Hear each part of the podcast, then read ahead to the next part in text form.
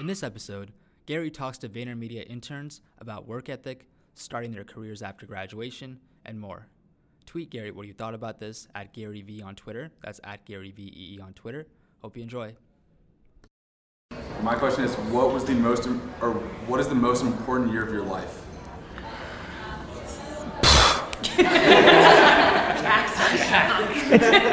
I think I think I think the most important year of my life was the first one because I think. I'm talking about business Oh, in business. Um.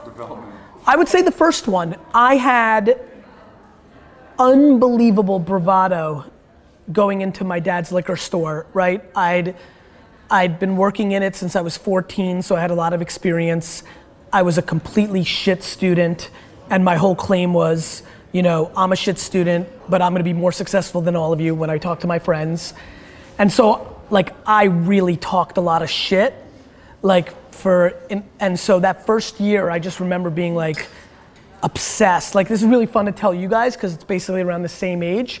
Like I don't know if you can imagine, maybe you can depending on how you roll, like the day I ended school, I drove from Boston to New Jersey and worked in the liquor store that night and basically didn't stop for 7 years, but let's say didn't stop in that first year like genuinely again, at this young of an age, no Jersey Shore, no dating, no hanging out, no wiffle ball, no nothing. 7 a.m., liquor store, 11 p.m., leave every day, seven days a week, sleep on Sunday because it was a half a day, right? Like just fucking pot committed all in. And what happened was at the end of that year, the business went from three to 10 million in the first year, which is if any of you come from a family business or it's not super hard to understand when you don't come from a whole whole lot that is such a big difference. That is such a wait a minute that is such a wait a minute i had to buy my car at a garage sale. Aj got a new lexus? What the fuck? You know like like it was such a game changer. So it was the first year because i think i had a lot of pent up bravado but I, I'm sure I had, I'm trying to recall, I'm sure I had, no, I definitely had. I definitely had my 1% of doubt. Well, what if I'm just full of shit? What if I'm better? What if I'm talking too much shit? Like, what's gonna happen? Having that first year under my belt and having such a crazy success, it allowed, I mean, you know, it's been on since then, right? Like, it hasn't been very difficult to like believe in myself since. Dart? Um, all right, so would you say How are you guys? He- how you guys hearing this? Okay, this is probably better.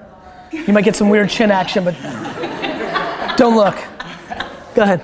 uh, would you say that your upraisings and your relationships to your family as a whole sort of correlates to your relationship with your employees and how you Yeah. run your business? I absolutely, easily, with no hesitation, will tell you right now that my mom has a bigger impact on this culture than anybody besides me. 100%. The way I was parented, and, and obviously the DNA that I think I took from her, um, yes. And very weirdly, and you know, I would tell you that I saw my dad do a lot of things I don't believe in you know, as a Soviet businessman, you know, it's, you know, I was mad at him as a kid. Now I understand it much better. When you grow up, and you guys are all about the age my dad was when he came to America, so you've lived uh, your whole life. If you go move now to a communist country or somewhere that's very different than America, everything that you've been taught here comes with you. In Russia, it was communism, which meant everything was the black market, which meant at every business in Russia, people stole. Everyone. Every business in the country, since it was owned by the country, for people to survive, everything was done on the black market. So if you worked at a food store, you stole from the back room and then you sold that shit on the black market, and that's just how the whole country worked. So my dad really looked at his employees as his enemies.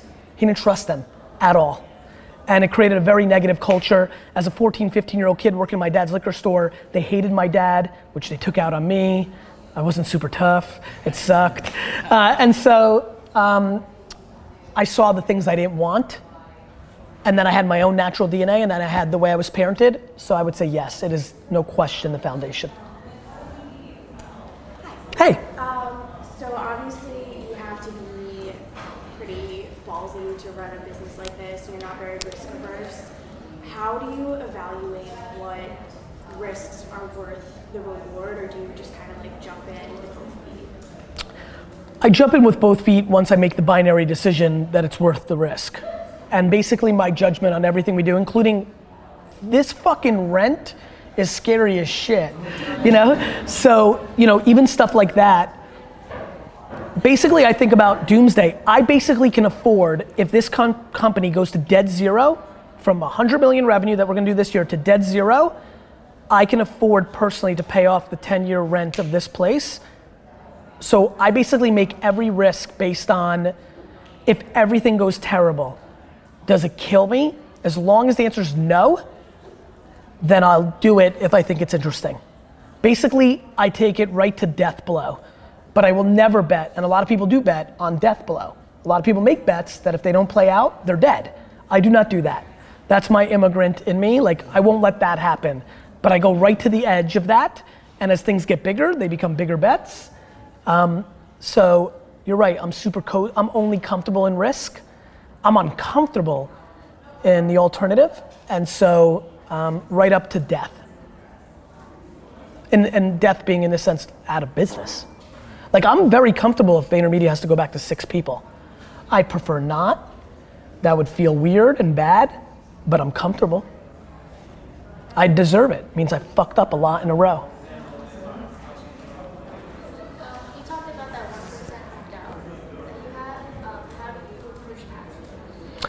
The truth is, I think I might have fabricated that 1% of doubt. As I don't know if you heard, I was like trying to remember if that was there.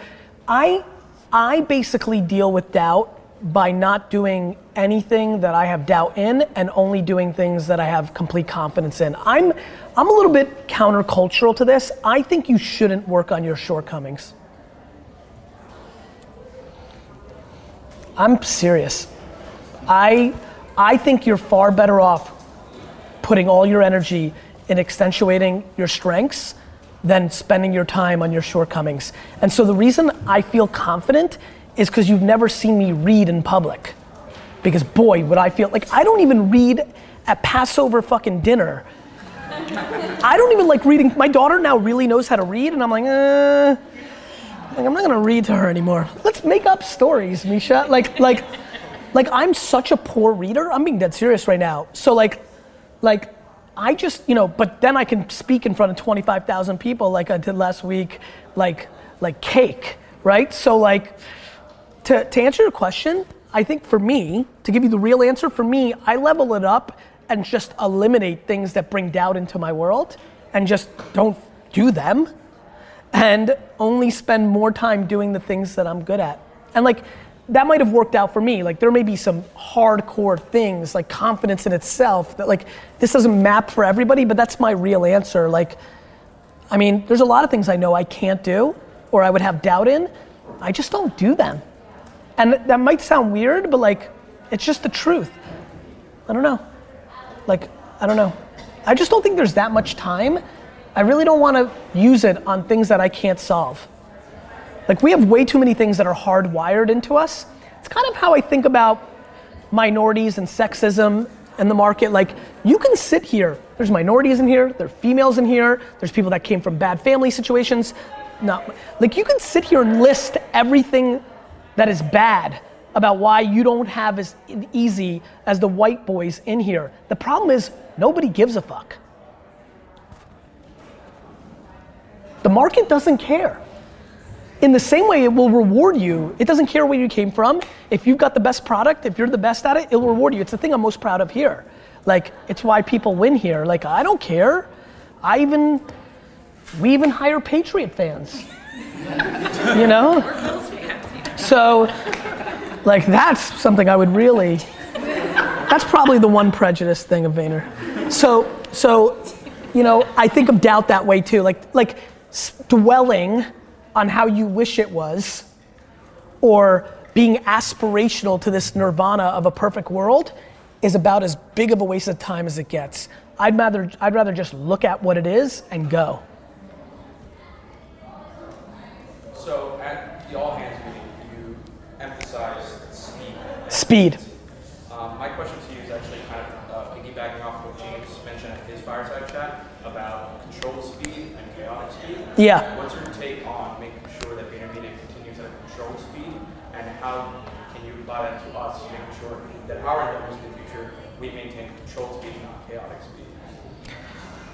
Well, I mean, I have no way of really controlling that for you other than inspiring the debate within your head. If you thought about, if you never thought about controlled speed and chaotic speed before, you leave this experience with like, oh, that's something, and you may recognize it in the wild one day, right? As far as how I think about it, I think that much like culture or meritocracy or anything in life, it depends on the judge and the jury. I can promise you that the Mendoza line difference of what I think is controlled and chaotic speed and what James thinks is controlled and chaotic speed are very different definitions. Just like what you may think is pretty or cool or relevant is different than other people in this thing. So I think it's about understanding yourself. I'm way more comfortable going chaotic than James is. And I think it's super in control. It's why I've had businesses that have been successful. You know, I mean, I love when I bring in people like James or even the way AJ looked at the world or other people. They're like, no, no, no, no. I'm like, no, no, no, you don't understand. I've done this. I do this. Like, how do you think we got here? You know, because if you go too controlled speed, we're still 49 people doing 6 million. So, how do I define it? The results.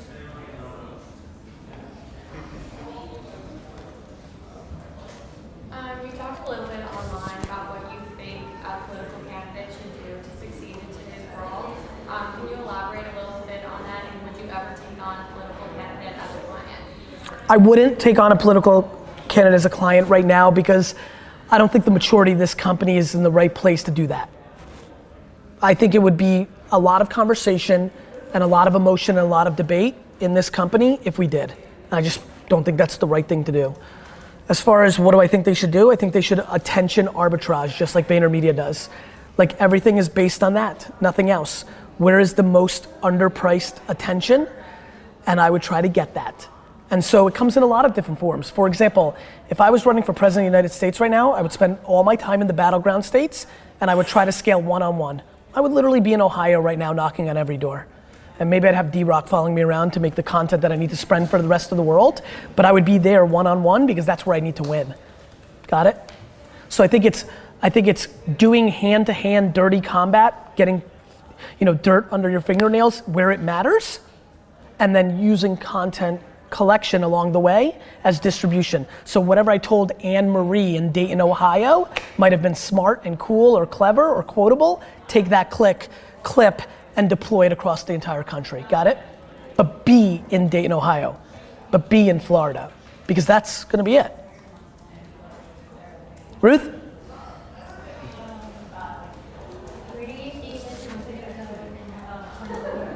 Where do I think this company is gonna be in 20 years? Ruth, I have no fucking idea. you know, Ruth, I don't really dream about stuff like that, to be very frank with you. Like, I don't know if I ever thought about, you know, I took over the company really day to day five years ago. We were 30 people. And I don't know if I, I didn't think five years ago, I'm like, ooh, in, in five years, we're gonna be 700 people and this and that. Like, I don't, I really just think about buying the New York Jets professionally. And then I don't think about anything else in between. I just kind of execute. And I feel like if I execute, it will work itself out. You know? But I will tell you on a more strategic level, I knew that I wanted to build the best marketing machine in the world, whether that meant because I wanted to have it for myself to sell stuff, to if one day I do want a political person in place, I could do that. If you know, I knew I, I built I've built this for myself. Like the reason I know VaynerMedia doesn't sell is because nobody is gonna pay for me to jump off of having this for myself is not at a number that any sane person would pay for this company. What do you mean doesn't sell? Right. What do you mean doesn't sell? Well, like, why won't I sell VaynerMedia? That's Right? Like, the reason I won't sell is because I want it for myself, and if I sell it, then I'm not in control. Um, now, if you're an old school wrestling fan like I am, the million dollar man used to say everybody's got a price, and he's right. Like, if, if you know, if, C- if if Viacom wants to walk in and pay me five billion dollars for VaynerMedia right now, fucking selling. But like, but like, but I wouldn't sell Vayner for a billion today, and it's on paper worth worth 350, right? So like nobody's gonna pay what I want to give up the dream of having it for myself. And so when I think in long term, I just want it.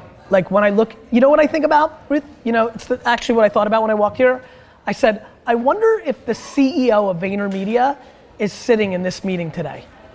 Like I think about who's gonna run this when I decide to use it for something else. If I go and buy K-Swiss sneakers because I think I can compete with Under Armour and Nike because we do our thing better than anybody else, that means I'm gonna be the CEO of K-Swiss. Who's gonna be the CEO and the management team of this company?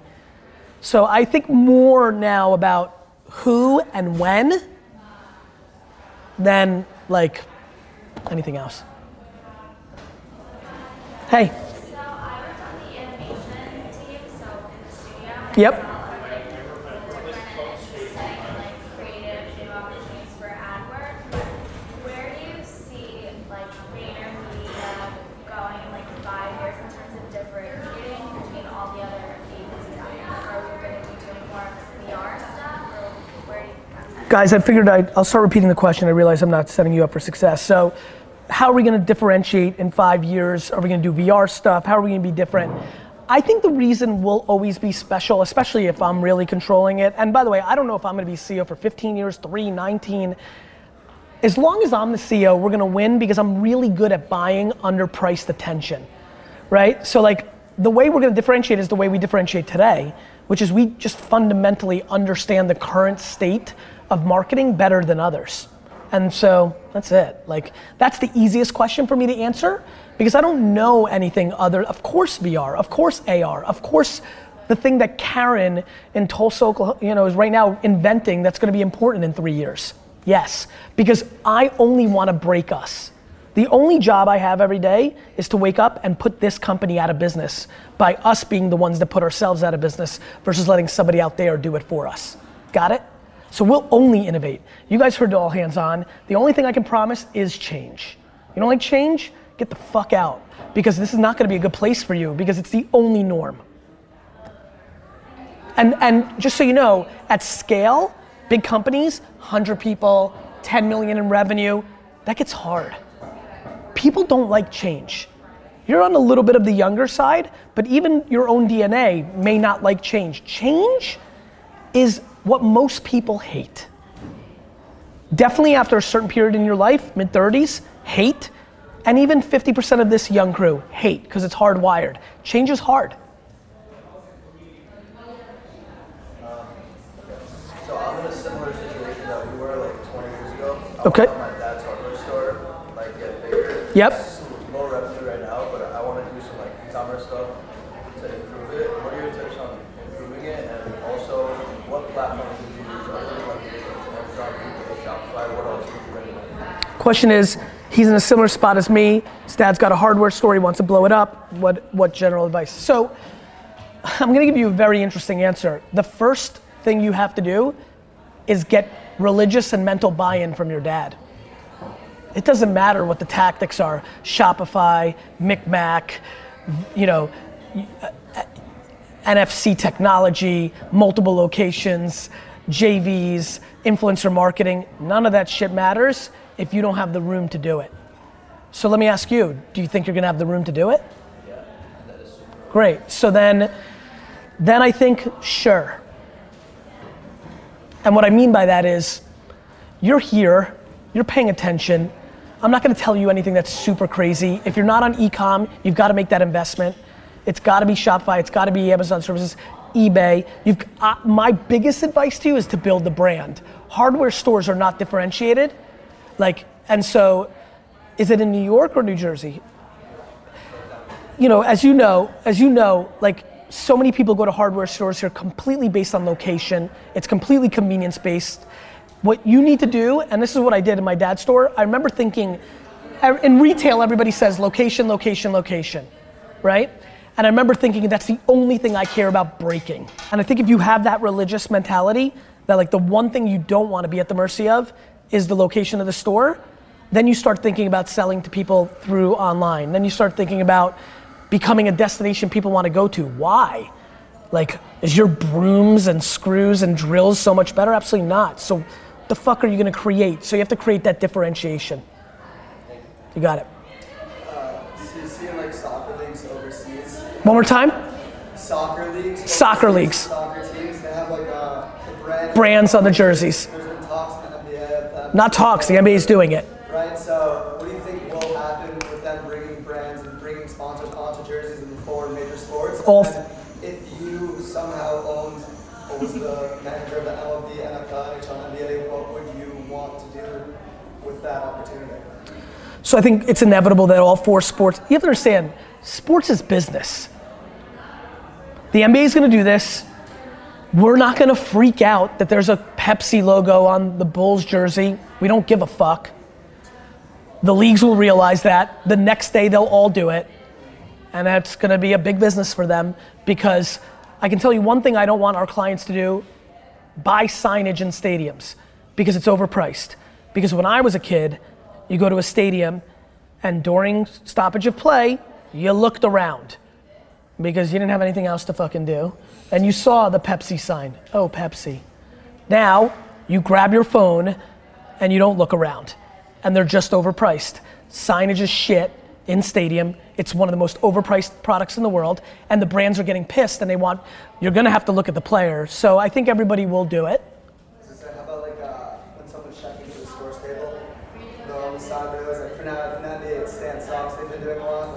So 100%. There's nothing, or remember, I only trade attention. I can promise you, as much as you look at the table, as much as you, the one thing you're always looking at is the fucking player. Yeah, I think they're gonna be pimped out head to toe with every fucking logo you know. You got it. Okay, um, so a lot of us here are going back for like our last year of school. Yeah, sorry. Last chance that we get- I'm kidding, I'm kidding. I hated school, you may love it. Plus, it's so fun, it's so easy, you're gonna hook up, have fun. I think it's probably the last chance where you actually get to like learn any skill that you think you need to learn without having to go and do it on your own. You, kind of get the chance to pay for someone to teach you. So in this industry, what skill do you think we should make sure we hone in before we graduate and leave that, that You mean on the side or in the classroom at your university? in the classroom at the university? None. So on the side. It is my 100% belief. You know, I think the question is, what should we learn in our last year? If it's our last year, since we're you know getting paid to learn, or I think you're paying them, but oh, you're paying to learn? Yeah. Okay. Yeah, man. I gotta tell you, like, I, I don't know. The, the whole college business model is the most fascinating. So, You know, and that's the point, right? You're literally paying, and I genuinely believe in marketing. There's not a school right now teaching anything that's right. They're just not. How many of you are in marketing classes? What does it look like? Right. So, like, fuck me. Um, anyway, I think the best thing you should do, listen, to be very frank with you, bro, honestly, I think you're about to start the part of your life where you're gonna learn where it matters on the field, right? I may throw you guys for a loop on this one. I actually think you should just enjoy the living shit out of this last year. I'm, I'm not kidding. Like, you know, if you're a pr- if you're me, well then you'd be selling shit and starting a business on the side anyway. But if you're not like dying to do like I wouldn't have gone to a fucking internship. Like so like like like um, like I was broken. Like I could only do it my way, you know? Like I barely even went into my dad's liquor store. Like I, I, I was making $3,000 a weekend selling baseball cards when I was 14. Like I, I was good. Like so I think that my intuition is if you even have this internship, right? That the real answer is fucking don't fail, I guess, because maybe your parents would be upset. But then like I don't know, like, and if you want to learn, I think you'll learn more. The truth is, unless you start your own business, which will take a lot of time, which I'm trying to debate is that valuable to you in your last year when you should probably milk this ridiculous year that you're living, which many may think is the greatest single year of your life, right? Other than that, you're gonna learn more in the first hundred days of your job coming out than there. So like to me, it's just it, it's back to like betting on strengths and weaknesses. The the value exchange here feels like fuck it, just you know. Yeah. You're into that? Sounds like a good strat. Um, how would you like suggest an intern or low-level employee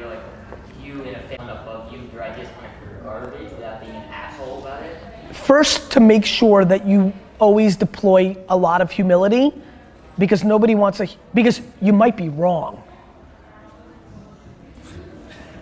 And if you're wrong, you're fucked.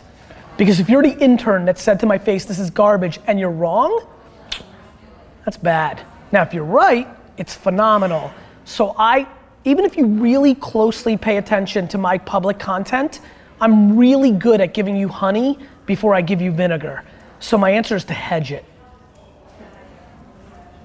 Like, hey, Mark, Mark Evans, I think you're, you're the best. And I really don't know. I weirdly, for some reason, feel compelled to tell you your idea is shit, right? I, I think you have to hedge it because you have to be, you have to really be sure you're right.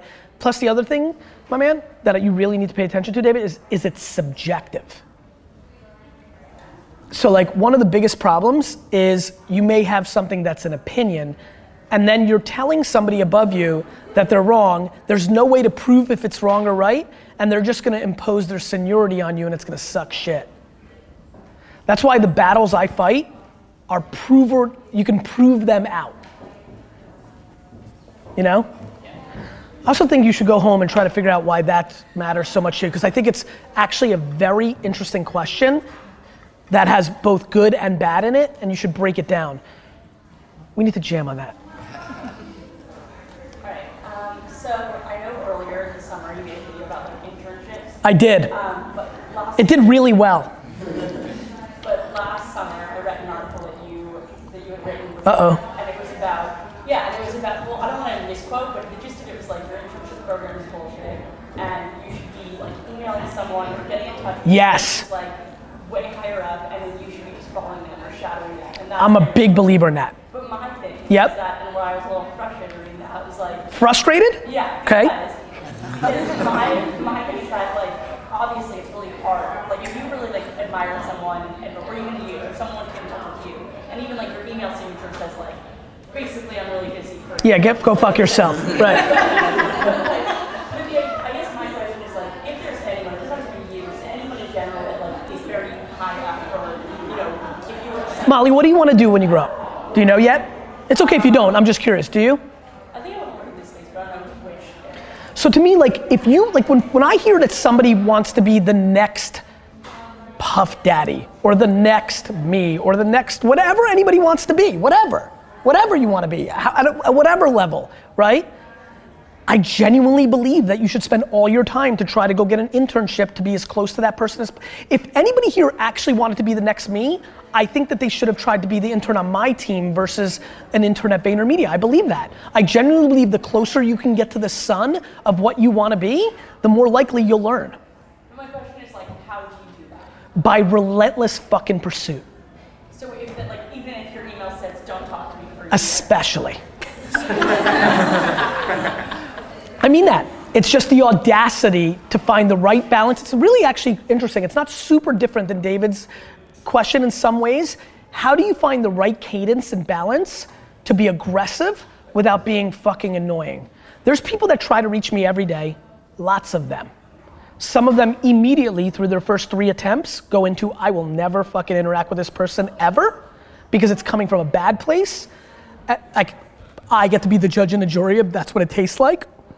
And other people win and eventually get their at bats. There's pe- there's a kid I met today for five minutes. Like some of these people tried for 15 times to get like it's if to me it's like if you want it so bad. First of all, there may be 34 people that look like you want to be, right? So, you know, there may be 11 hip hop business mogul people, and you can go right down the line and try to hit up, you know, Birdman and P. Diddy, you know, 50 times each, right? So, I think it's worth it, Mal, honestly. Like, I think it's worth it. You have to understand, the upside's greater than the downside. Like, to me, how do you like say like how do you make yourself? I mean, I guess. How do you make yourself stand out? But like, how do you stand out to the point? You need to understand that person. So you fucking really try to figure out who they are. Uh, One of the things I would do is follow them heavily on social and figure out what, the, like, there's a lot of ways to break through. Like, for example, everybody thinks the best way to get a hold of me is to write in the email subject, I'm, I've got, I'm gonna help you buy the New York Jets. I've got an idea that's gonna help you buy the Jets.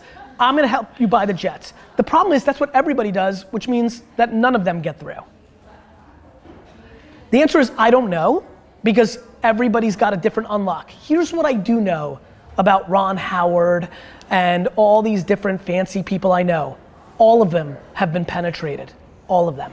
Because winners want to give other winners at bats. We feel guilt and we have to pay back to the thing that put us there. And they all do it. And so to me,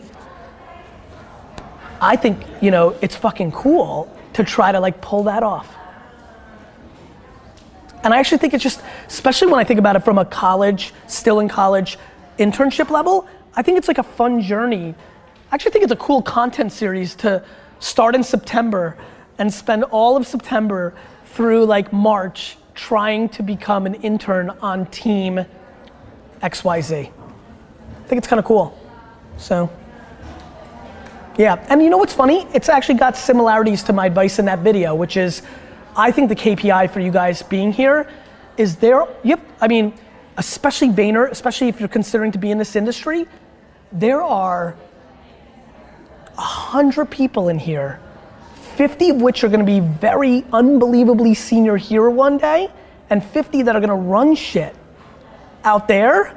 Like that was worth the hello. Like I love that you run in little packs with each other, and that's great. But you can run with packs of each other in fucking October.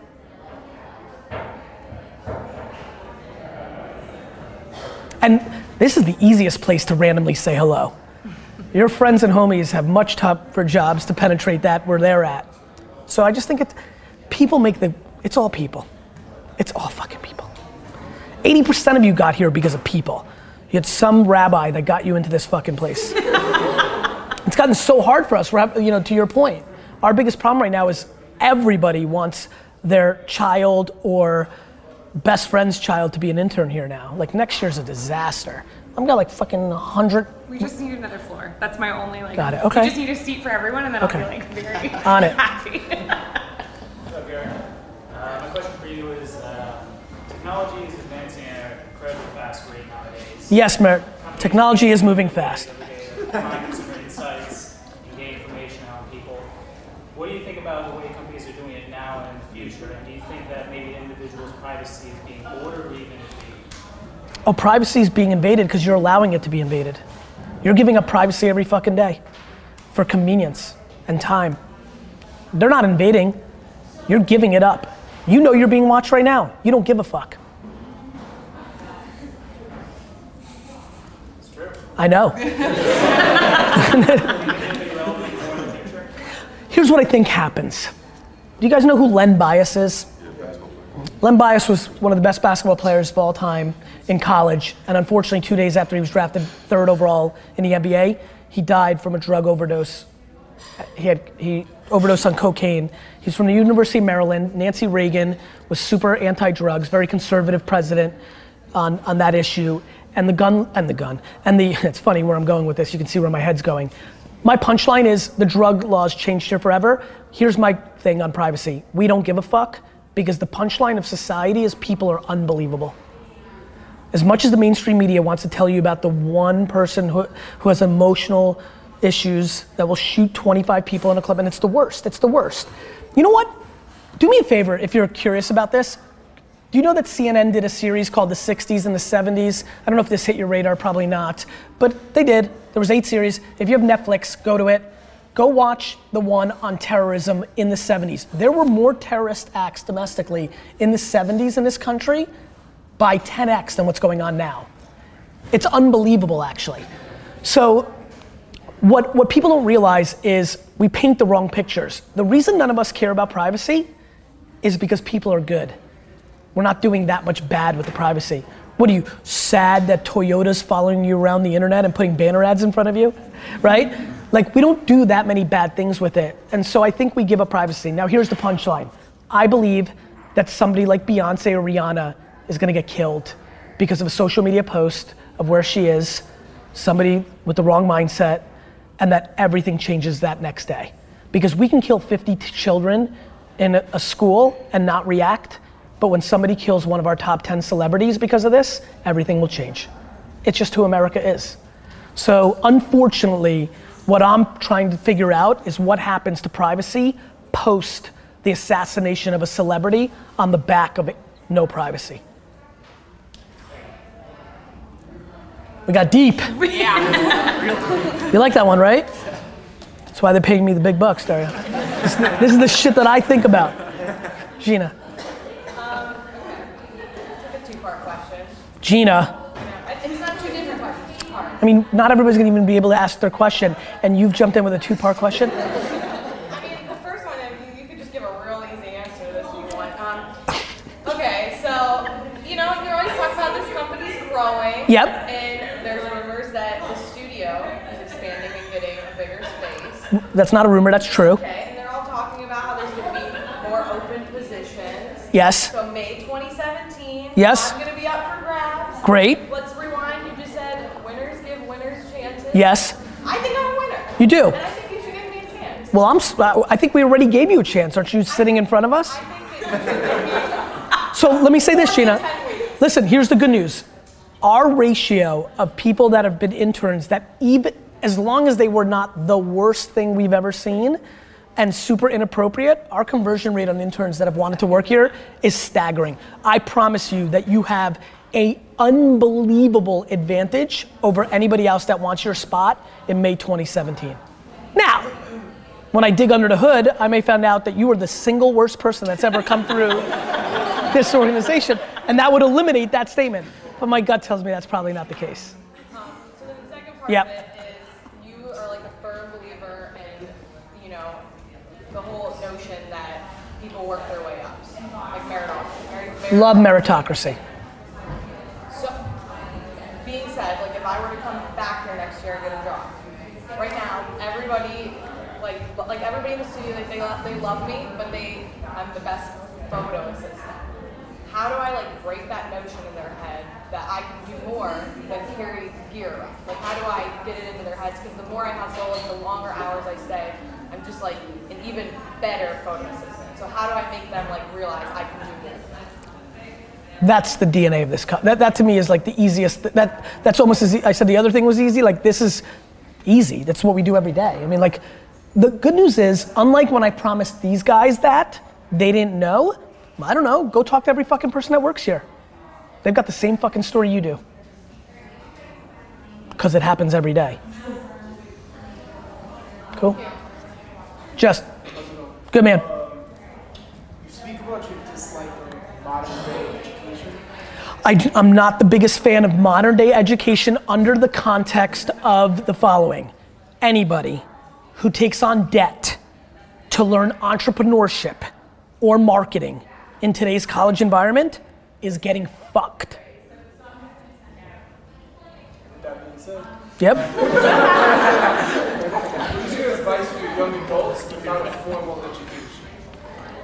You need to find the places where a formal education isn't the prerequisite to success. Justin, if you don't have, it wasn't in my best interest to go try to get a job at Goldman Sachs. They weren't looking for me. So I went to the place that I could, which is my dad's liquor store, where the market was gonna decide who I was. Not different than Molly's thing, right? Like if you're a hustler, go talk to other hustlers. They know what it looks like. Harvard Stan is not gonna love it as much, you know? So don't don't sell to the unsellable. This is back to minorities, women, things of that nature. Find the places where it's sellable. Don't try to impose your will. Like, don't go try to prove to some place where you know they give a shit about what school you went to that you've got it. And they don't give a fuck. They're gonna find the kid that's got it and has the fucking degree that they give a shit about. Find the guy who disrespects the degree and work there. We're- You're lucky, bro, because I didn't grow up in the environment you did. Do you know how much of a hero I would have been for making three, four thousand dollars a weekend as a kid? And I was looked at as a loser. I was making three thousand dollars a weekend, but because I got a D in fucking English, I was a loser. I wish I was growing up in this generation. I'd be in fucking magazines and like heralded as the next this and that. But I didn't get. You're you're so lucky. We've never lived in a world where a formal education has mattered less. That's just the truth. Like I lived 20 years ago where anybody here who had a who's going to a fancier school than me looked down on me Now people are smarter to be like, they still may look down, and, and I don't think they're wrong. It's just enough people know there's a lot of alternatives brewing, and shit's gotten weird. Just the way it is. Ken's. All right, so in terms of personal branding over social media platforms, Yeah. um, how do you believe that social media has altered the way that individuals perceive other individuals and how individuals perceive themselves? So the question is, with social media, how do people perceive others differently now because of it, and how do they perceive themselves? I believe that all of you are the PR agent of yourself. I believe that you guys go to places and concerts and events just to take the photo to deploy so that you can message to everybody who you are. I think it's fucking cool. Some people think it's sad or whatever. I think it's always happened. It's what we do. You're wearing the clothes you're wearing right now to tell us who you are. That's what we do. We express ourselves. It's just what we do. And I think we now all have scale of media to do it. Now, when you ask the second part of the question, it gets really interesting because I do think that, for example, young teenage girls, some of you might have gone through this, uh, social's in a little bit of a different place than some of you. One of the most interesting things I find is that I think, for the people in the analytics world here, I think that there's a lot of 13 year old teenage girls that understand analytics better than people that work here. because just literally putting up content, looking at how quickly it's liked, understanding where it's gonna end up with how many likes, pulling it down because you didn't like the engagement or the comment, like that whole game is fascinating to me. And, and I do believe that people, some people that lack self esteem, are wrapping their self esteem up into their engagement, their likes, their followers. And you know, that has its dangers just like anything else has always had their dangers. So I think it's an interesting time, but I think, um, I think you subconsciously don't even realize that you're PRing yourself at scale. That's why I love live events and live divisions, because I think like, it's unbelievable how much, I don't think people realize the rise of music festivals has a lot more to do with social media than anything else.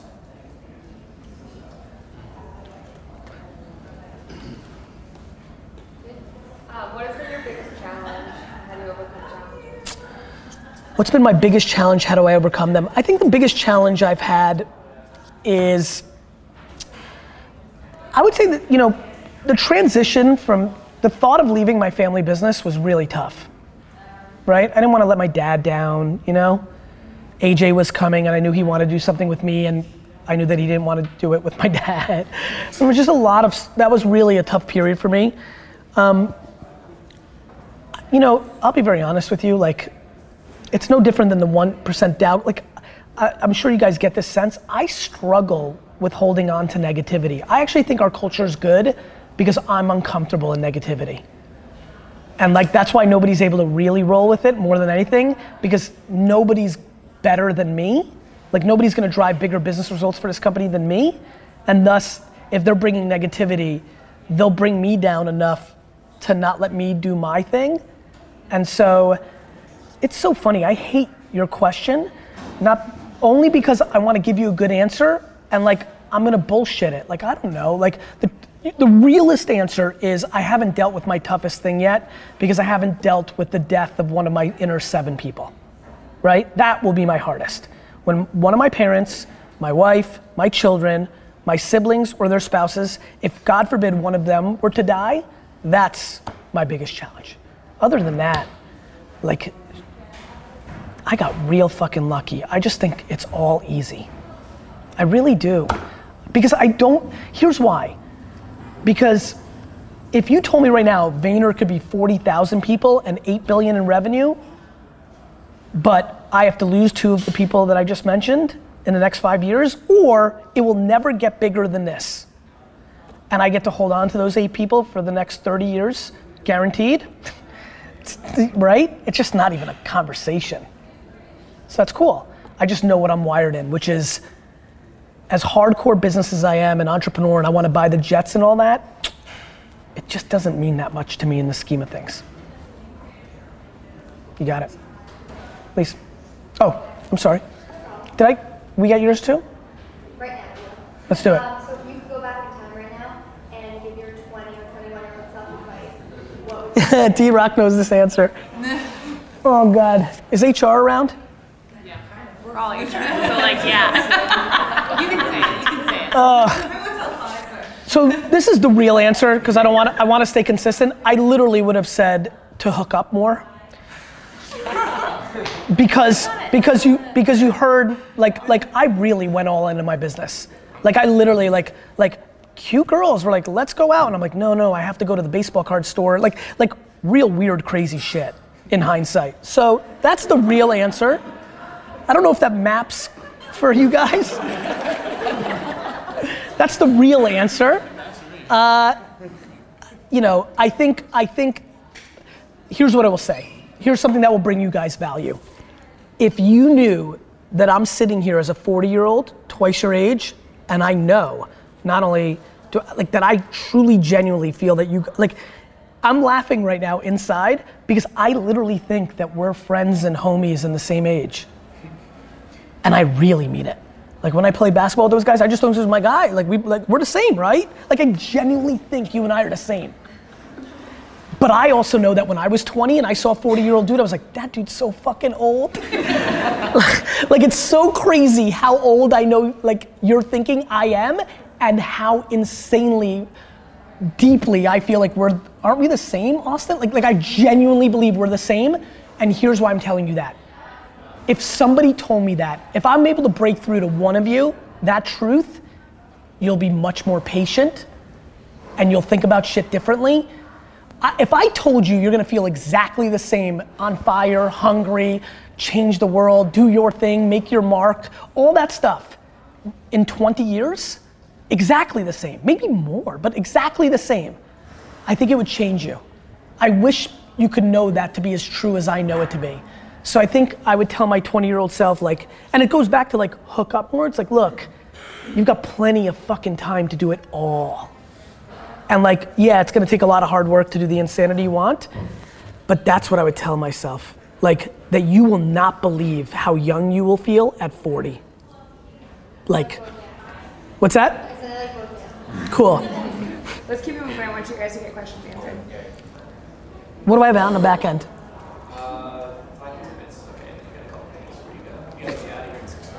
What do I have on the back end?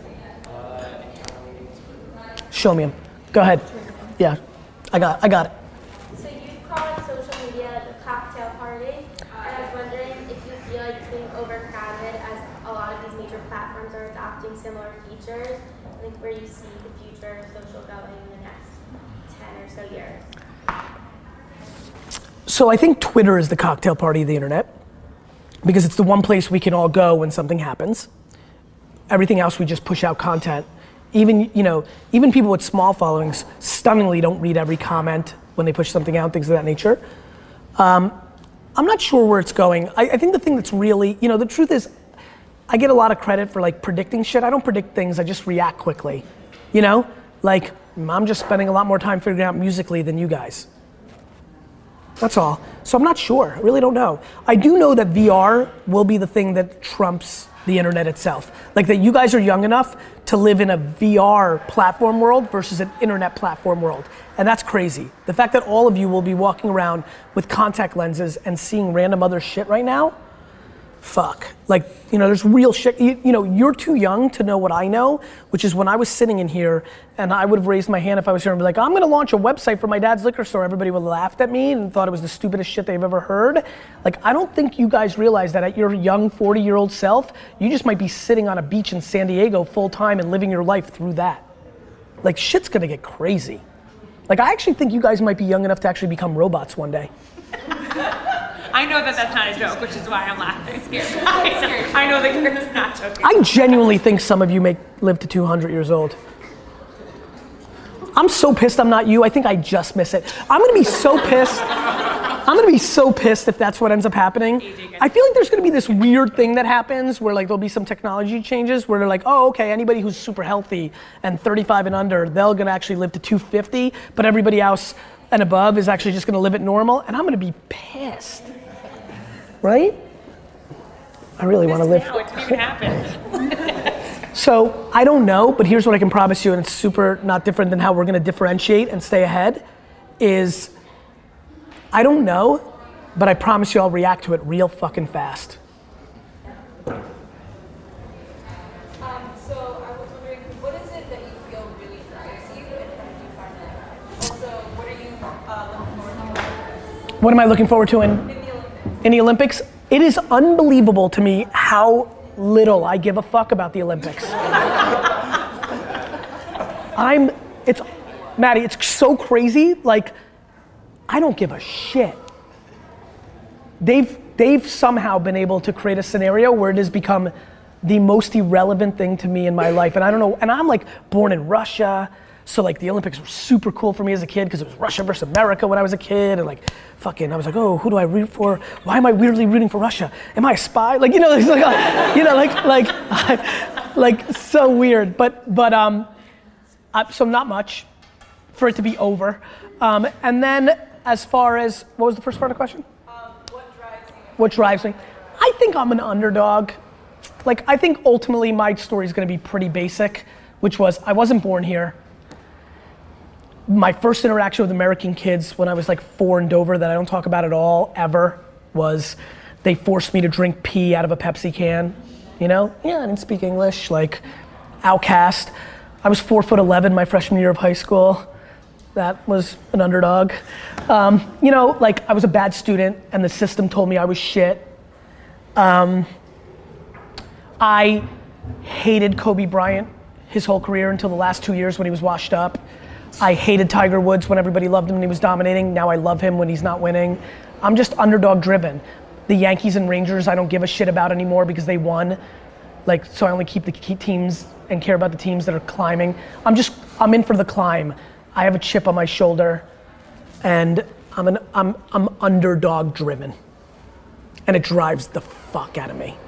It's genuinely why I believe my son has no prayer to beat me ever because he'll be super privileged.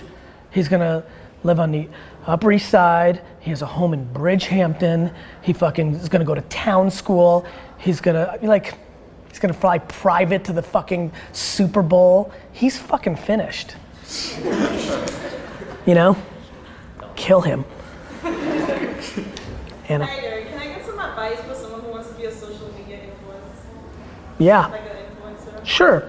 To be a social me- media influencer, Anna, you have to have something to say that people give a fuck about.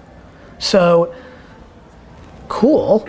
Like you basically said, how do I get a bunch of people to give a fuck about me? And I think it starts with like I'll give you a, I'll actually give you a really good piece of advice. It's probably the thing I can probably answer the best. Only your truth. Only your truth. Because it's the only thing you got. Everything else is like everybody else's. Only your truth. You know what that means? You gotta be brave. You gotta go to those places you don't wanna go. Got it? And then you gotta tell the world about it. That's all you got. Because it's not a hack, it's not be smart with hashtags, it's not go JV with another influencer. It's at the end of the day, no matter how much I can fucking give you love on my Snapchat story for the rest of the year, if you can't do anything with that love, you're not gonna win. And the only thing that I've seen really, really work that has any longevity. Look, you can have cute little blue eyes and be Nash Grier for two years, right? You can be like, you can like, like everybody, like, you know, like, what I don't think people realize is like, there's only so much tits and ass you can show on Instagram, and like, like, like, like, to have true longevity, the only thing you've got is your truth. Can you just talk a little bit about when you and AJ were thinking of changing locations? Like, what was the discourse between you and Stephen Ross? Was he like, hey, I think Vayner should be in this location? Or were you like, hell yeah, like, this is it? How do we think about moving here with Stephen Ross? And this, so Stephen's obviously our business partner. He's the biggest real estate developer in the world. He's building the biggest project in New York. We're growing. And the funniest part is the whole time I'm like, no way, no way. I'm not going fucking fancy. I'm not paying that fucking rent. No way, no way, no way. And then truth is, I just really negotiated hardcore with them and price kept coming down, terms kept getting better. We kept growing. There was only so many floors available. and I was just like, ugh. And so, like, the truth is, it just worked out that we became big enough to afford it at the time that it became available. But I never aspired, I'll be very honest with you, I've said it, I mean it. I'm real worried that everybody here has gotten too fancy because of it. I'm super scared of it. This is fucking nice. Like we have real serious people coming through the last week and they're like, whoa. And I'm like, fuck. like if this fucking fucking fancy fucker thinks this is whoa, we're in deep shit. I mean it. I genuinely mean it. Now, on the flip side, you know how nice it is? Like I'm so happy that do you know how nice it is that people get to have flavored seltzer? Um, you know. So there were, that's really just how it worked out. Did that, did the future of this area like influence you in any No. There's no romantic story of how we got here. It was just fucking, I was not like, oh, I couldn't wait for Neiman fucking Marcus. Like this is what she's working on right now. Like I get- yeah, yeah. She's like, what are the talking points of how No. we got here? She's hustling. Yeah, they're, you're not gonna sell $5 million apartments on my thesis. Yeah. I'm, Andres, I'm talking to you after, so I'm gonna skip you to sneaky said, You need to do the Scott, the Joshua Scotch meeting now. Like right this second? Uh, we, we, What time is it? It's six ten. We can push it back to six twenty, but Yeah, okay. Cool, we'll figure it out. When are you out? uh, Friday. Okay. Yeah. Go ahead. Okay, so with all the advances in technology, so many people and adults also nowadays are like, oh, I wish we could go back to the good old days and we talk in person. Are there any apps or advances in technology that you wish didn't come out? No. Evolution is evolution, right? Like, I, mm, um, no. You know? Like, the good old days are not as good as you think. Like, that's just old people talk. Like, tell Grandma Sue to f- shut the fuck up. Respect. Do you guys, do you guys, do you guys, do you, do you guys remember, do you guys remember, have you guys seen that photo that everybody loves to point to? I don't know if you've seen this. It's the photo of when the Pope came and everybody's got a, like the camera and there's that one 90 year old woman and she's looking and everybody wants to make her a star for she really captured, she didn't capture shit. She's 90, she already forgot. And if she took a photo, she could have enjoyed herself today. But instead, she had no idea. I'm being dead serious. I think that old woman lost and everybody wants to make her a hero. Like, no, because this is the way it is. And like, we, we have proven for much longer than our grandparents have been around that we evolve. If a caveman was dug up right now from fucking 3,000 years ago and plopped right here, it'd be like, what the? F-? Like, like, like, they thought, like, they told us the telephone was bad. Do you know what? Did you see this article I sent you guys? You might have saw this on Trace. I don't know if, are you on the team Gary Elias? Did they put you on or no? Uh, Got it. So, the kaleidoscope, do you know what the biggest problem in the world in 1816 was? Was people were walking around with a kaleidoscope in real life and it ruined us.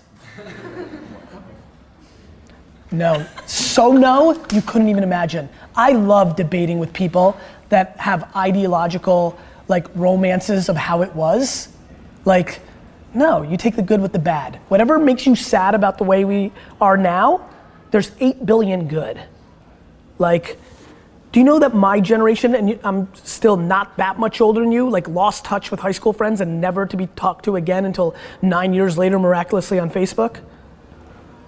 Like, there's so much good. Do you know how much more social you are? I love when people like, you're not social. You're dramatically more social than your parents were. It may happen in different form. So what, writing a letter is so much more noble than texting somebody? What the fuck is the matter with people? Like the girls that I grew up in high school that had a phone in their room and laid there all day and watched Saved by the Bell and talked on the phone for 14 hours a day, that was so much greater than what you're doing. That's just old people talk who are sad. It's defense. Kind of client for Vayner do you think would help us like do the best work and like keep this community? That's a great question. I think one that found the, the best client for us to do the best work. I think one that was open minded but was grounded in truths. So not letting us get too like, you need to do the next thing, but was open, like just open minded. In the same way I am about around technology, I'm just open minded about it. Like everybody defaults to anything that's changed is bad. Let me just go back, Holly. I'm sorry because I'm still so pissed about this question. In a great way people always you know like like i don't know if your parents or grandparents or old people that you know ever did this when you go to a restaurant or if you do it and see a couple sitting there and they're both on the phone and you're like oh that's so sad I don't think that's sad. Let me tell you from an old person's perspective what I see. That same couple 15 years ago, they were sitting there and they just were stand, sitting across from each other not saying a fucking word. Their relationship is broken. The phone isn't the reason. Technology is just exposing who you are, not changing you. So the client open mindedness. So I watched a video on August and how it's such a critical month. Yes, I'm obsessed with August. Yes. And I feel like there was more things in that video that you wanted to say. So what are, what, why is August so critical to get your muscle? I just think August is the most interesting fucking month. It's the month when most people shut it down. And I think the best time to put it on is when everybody else isn't. It's also the month right before shit gets real. From a business standpoint, September to December, like th- that, that's prime time. That's when the culmination of everything kind of hits. And so I find it fascinating that people like, it's kind of like if you're running a marathon and like on the third way through, you like stop. And you gotta start up again? Fuck. Got it? So I really took advantage of August my whole career. But as you saw in that video, there's the alternative. For people like me, like next Wednesday, I'm ghost until the day after Labor Day, and I'm pumped about it. I miss my family. Like I need that three weeks, you know? Awesome. What did you do with your spare time in college? I, I played a, a lot of Madden football and I sold shit. I mean, every day in college, it's funny, my college friends have been reminding me of shit I forgot. Like, I would go to the dollar store, buy shit, and try to sell it on eBay. And I had very little downtime. I went home every single Friday. Think about this I went home every Friday to go work at the liquor store and then come back Sunday night. Dedication. it's just what I wanted. You know, I was, I just knew, I knew who I was. I knew what it was. I knew, I knew what was happening. Um, kind of going back to patience. Patience. Um, when launching a new business or like your brainchild, when launching that, do you think it's important to get on social and start moving early, or is it better to sit back and wait can have consistent content? I think it's earlier to Julian's question. Like, I think it's important for you in the beginning of your business. If anybody wants to start one, only do the thing that you're best at. Like, so if you're just good at selling, like just sell. Don't worry about your marketing. If you're good at marketing, if you learn something here, do that. What people do, it's like, you know, you, you'll have this experience one day maybe. Like, it's like, what do you expect from a three year old child? Like, my little guy Xander, he's about to turn four next week. Like, sometimes he'll do things, he's got an older sister, so we forget. We're 40 and 35, like, we forget. He's fucking 44 months old. Like, what do you want from him? You know what I mean? And I think a lot of people try to do everything in the beginning of a business. Your business is a baby. VaynerMedia didn't look like this seven years ago.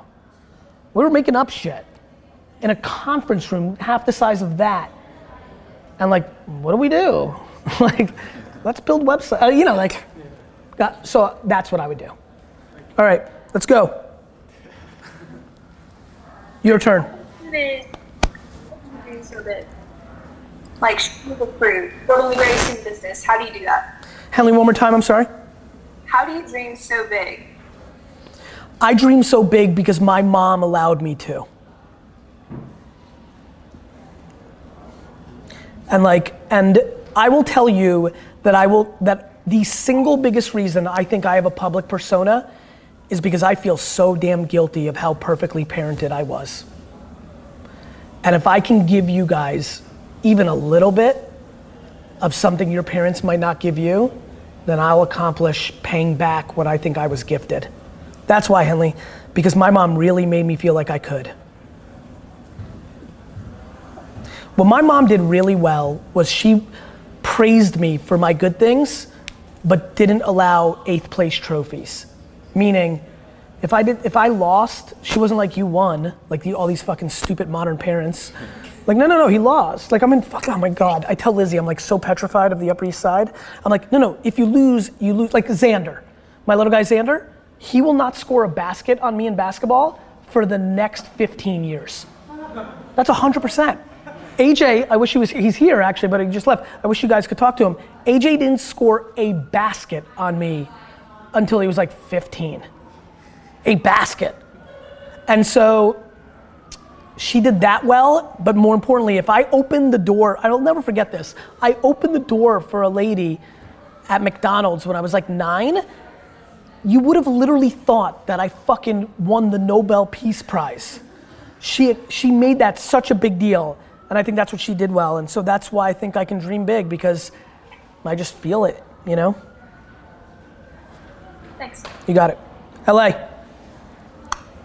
So um, during the last maybe six or maybe like six or seven weeks or so, whatever the fuck it is, um, I've been trying to work as hard as I can to try to you know put myself in a position to work here and, and what have you. Um, I guess what my question is is that I've been working so hard. I've been doing everything I can. And people have been telling me they're doing a good job, but um, it still doesn't feel like enough yet. Like I remember one time there was an article put out that you said that when you buy the Jets, that's going to be like your worst day ever because you'll finally have done what you've been trying to do all this time. It's gonna suck. Um, so I guess that's the question. You know, like, what are we working towards if we're never satisfied with what we got until we get it and then it's over? What do you mean? so- if that's how you're wired, you're just as lucky as I am. Anybody who's lucky enough to love the process more than the thing has fucking won because you spend a lot more fucking time on the process than the thing. Yeah. Shit. Yeah. Peter. Peter, like, like, and by the way, like, I, I promise you, if you decide to apply, apply permanently, because you said you wanted to get a job here, I per, I'm personally, Emily, make sure this happens. I'm personally going to write you the note that you got the job, and it's going to say, "I'm sorry. I'm sorry you got the job." Harris, let's go. Cool. Um, my question is, I thought I was really, really competitive at first, and then I played you in basketball at BM7 and realized I'm not competitive at all. okay. Um, and then I had to step up my game. Do you think you get more competitive uh, with the people that are around you, or Yes. you kind of, yeah. Actually, you know what? I'm so proud of you for asking this question. Actually, I really do have, I, I'm, I'm surprised I'm so excited by this. I have a good piece of advice, actually. Start trimming your friend group and start adding to your friend group predicated on what you want to be. The answer is absolutely, my man. Like, you absolute, I am stunned how much more I am like my wife and how much more she is like me, even though we started at very polar places. It's just true. Who you hang out with, like, there is such a smart hack to like, and it's really the, like that cliche thing, like you are like the byproduct of the people, like all that, that's real. Super real. So maybe this is a good year for you to like kind of audit that first day back, look around, maybe know a friend of a friend, and if you like what you see, go explore it and try to be around it. Because yeah, man, I think that you got more competitive by being around me. And I can tell you right now, I know everybody on my team, they're different. I'll tell you one thing that I can tell you firm about D Rock and Nate for sure. I'll give you those two examples. They're a fuckload more confident they were than they were when they came into my life because my confidence rubbed off on them. Straight up. Andres? Um, basically, my question is uh, kind of off Boston's.